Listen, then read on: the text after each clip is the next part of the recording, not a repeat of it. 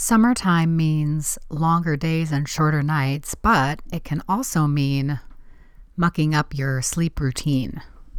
On today's episode of the Elevate Your Eight podcast, we're going to look at ways you can continue getting good sleep during summer. Let's get rolling. You're listening to the Elevate Your Eight podcast, where we firmly believe that time management and productivity is just a matter of simple mathematics and prioritization. Productivity guru and self care ninja Kris McPeak will debunk your biggest time management limiting beliefs. It's time to hear from everyday people like you, sharing their tips and strategies for success and learning how to incorporate small changes in your life in order to make the most of every hour in your day. If you're ready to prioritize, synthesize, and realize your daily needs and wants, you're in the right place. Here's your host, educator, podcaster, and wannabe 200 breaststroke national champion, Kris McPeak.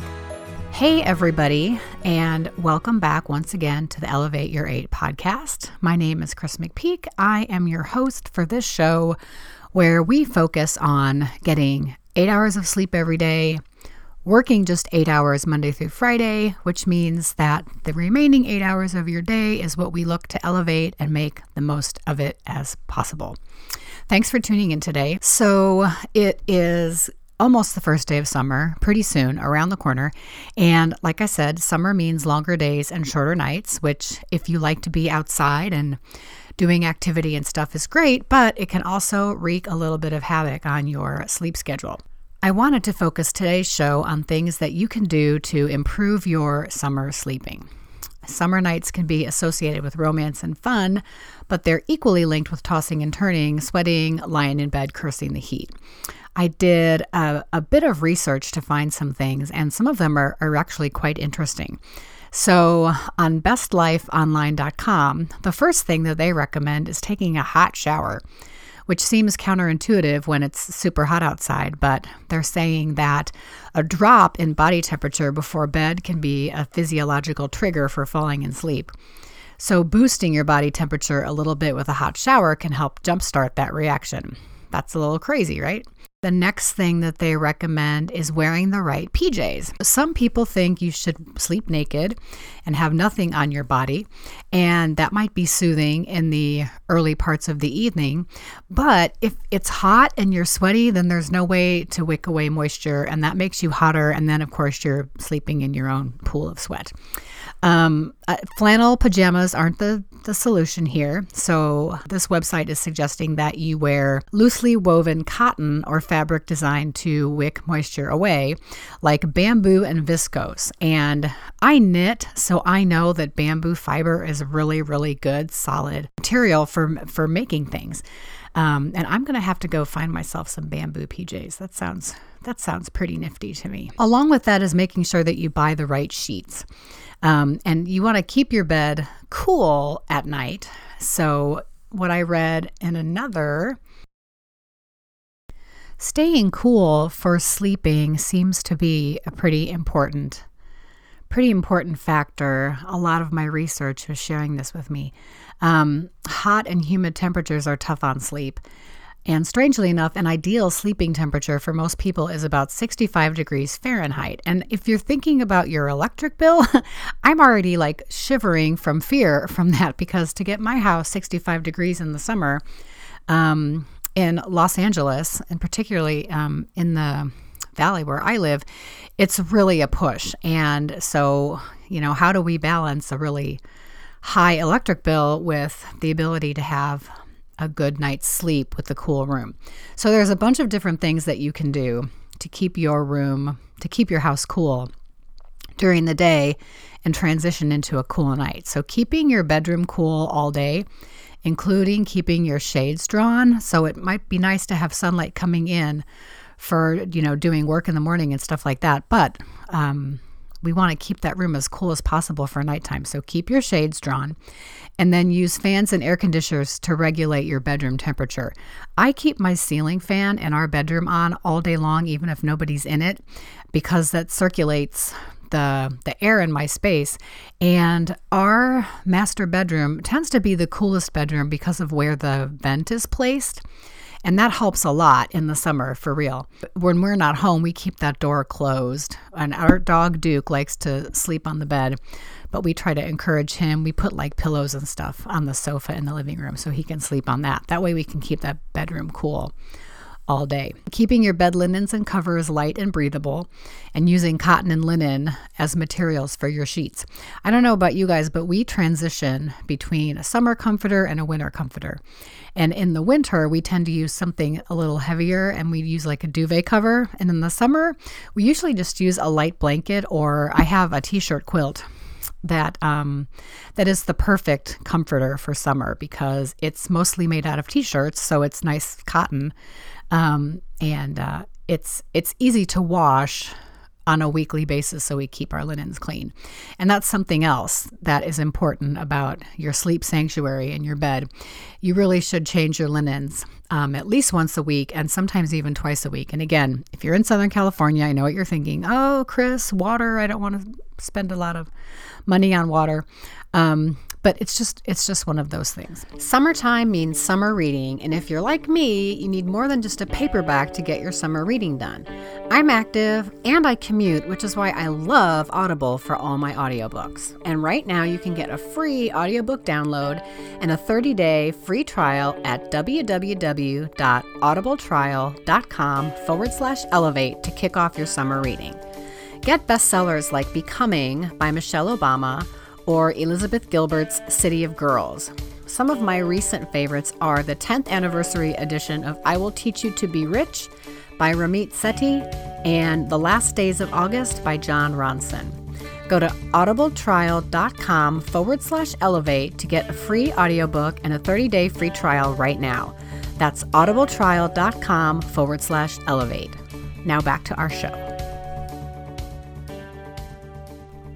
Okay, some of these articles that I'm reading, they're suggesting specific products, and I don't know enough about them to talk about them, but I'll put them for you in the show notes. Um, okay, something else that you can do to get better sleep is to take advantage of morning sunlight. And this article is suggesting this is on the sleepdoctor.com. One of the best ways to keep your circadian rhythms in sync and your sleep schedule on track is to get sun exposure in the morning. A strong body of research shows that morning exposure to natural light is linked to better sleep. Fantastic. As well as lower levels of depression and stress. This is true year round, but it's never easier to get consistent exposure to morning sunlight than during the summer months. And that is so true and I become so aware of it in the summer when we're going to the to the pool our team starts swimming at 6 a.m. And in the winter months, or even, you know, late fall, early spring, we're getting to the pool and it's still pitch black outside. But now we leave the house at 5:30 and it's already somewhat light outside. So we're already getting exposure to that to that sunlight early on. I just become so aware of it when we're going to when we're going to the pool. Here's a suggestion that I'm I'm not particularly fond of because I don't like to camp, but the sleep doctors the sleep doctor suggests that going camping is a great way to improve your sleep. Um, he says that sleeping in nature and away from all the sleep disrupting artificial light exposure and stimulation of every life, everyday life, turns out to have pretty potent benefits for sleep. And there's a study from the University of Colorado Boulder that spent several years studying the effects of camping on sleep and circadian rhythms. Well, of course they would, because Colorado is a great place to camp. Um, their research has found that a weekend's worth of camping with only sunlight and firelight for light sources can reset circadian rhythms to their natural cycle and elevate melatonin production. Okay, husband, well, maybe you can get me to camp that way. We shall see. Oh, here's a big one unplugging before bed. And I know I've talked about this on the podcast before. You should know that you shouldn't be looking at screens before you go to bed because the blue light they emit can make it difficult to fall asleep. Um, this article is also suggesting that unplugging before bed means actually unplugging all of your stuff. That is interesting. If you've got a lot of appliance and gadgets plugged in during the night, they're generating heat even if they're not being used. So, plug everything into a power strip and then unplug that before bed to keep your room cooler. That is interesting. And I'm going to have to think about that one for a little bit. Like, what can I afford to unplug? That is interesting. Other ways to keep yourself cool so that you sleep better would include keeping a thermos by your bed so that you have cold water. And if you wake up in the middle of the night, you can have a sip of something cool and refreshing instead of drinking warm water when you're half asleep. Also, a recommendation here for using a cooling spray in your room, and you can make your own out of aloe vera gel, witch hazel, and peppermint oil. The aloe and the witch hazel soothe your skin, and the peppermint oil makes your skin's cold receptors kick into overdrive. That actually sounds really fun, and I might have to do that like right away. Targeted cooling can also help. There's a suggestion here to run cold water or rub ice cubes on your pulse points. Blood vessels are close to the surface there, so a little bit of cooling action can have a lot of cooling effect. In addition to your wrists and your neck, don't forget to do the tops of your feet for maximum coolness. And that would explain, too, why a lot of people feel the need to expose their feet in the summer. Um, it feels hotter when you have your feet covered. And I think that also has to do when they like when it's cold in the winter and they tell you to keep heat inside that you should wear a hat. Something about your feet and your head are entry points for um, cold and, and hot to be held in. So that's probably why we tend to kick the covers off and expose our feet when we are in bed and we're and we're hot. Here's one for making a cold, a dry cold pack. It says take a sock and fill it with rice and then store it in the freezer or refrigerator and you can bring it to bed with you at night to rest your eyes or the back of your neck to cool you down. And also put some lavender in there too. That is something else that sounds pretty cool. And I might actually t- create one of those myself. Super fun. The last tip I think I'll talk about today is not to ditch your sleep schedule.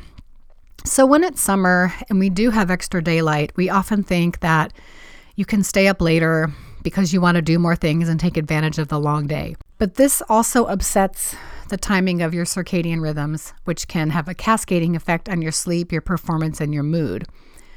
The best thing that you can do to keep up the quality of your sleep is to keep a consistent sleep schedule. So that goes for weekdays and weekends and for seasons. So stick within an hour of your regular bed and wake time, and you'll be able to spend the summer getting the rest you need and keep your biological sleep wake rhythms on track. So there you have it. I have no idea how many tips I just gave you. It must have been easily 10, probably 12 or 15.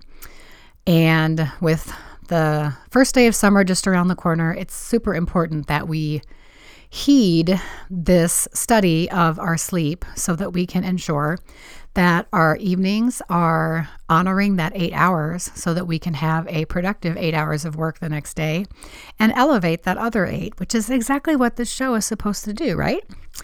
Don't forget to subscribe to the show and leave a rating and review on Apple Podcasts or Spotify or Stitcher, wherever you listen to your shows, and then take a screenshot of that rating and review and tag me on Instagram with it. So my Instagram handle is Christmas Christmas Peak, K R I S M A S P E A K. So take a screenshot tag me on Instagram, and I will be giving away some of my books on July 1st. So we'll announce the winners on July 3rd, which is a Wednesday. So don't forget to do that. Subscribe, rate, review, screenshot, tag on Instagram. Have an amazing week. And elevators, I'm out of here.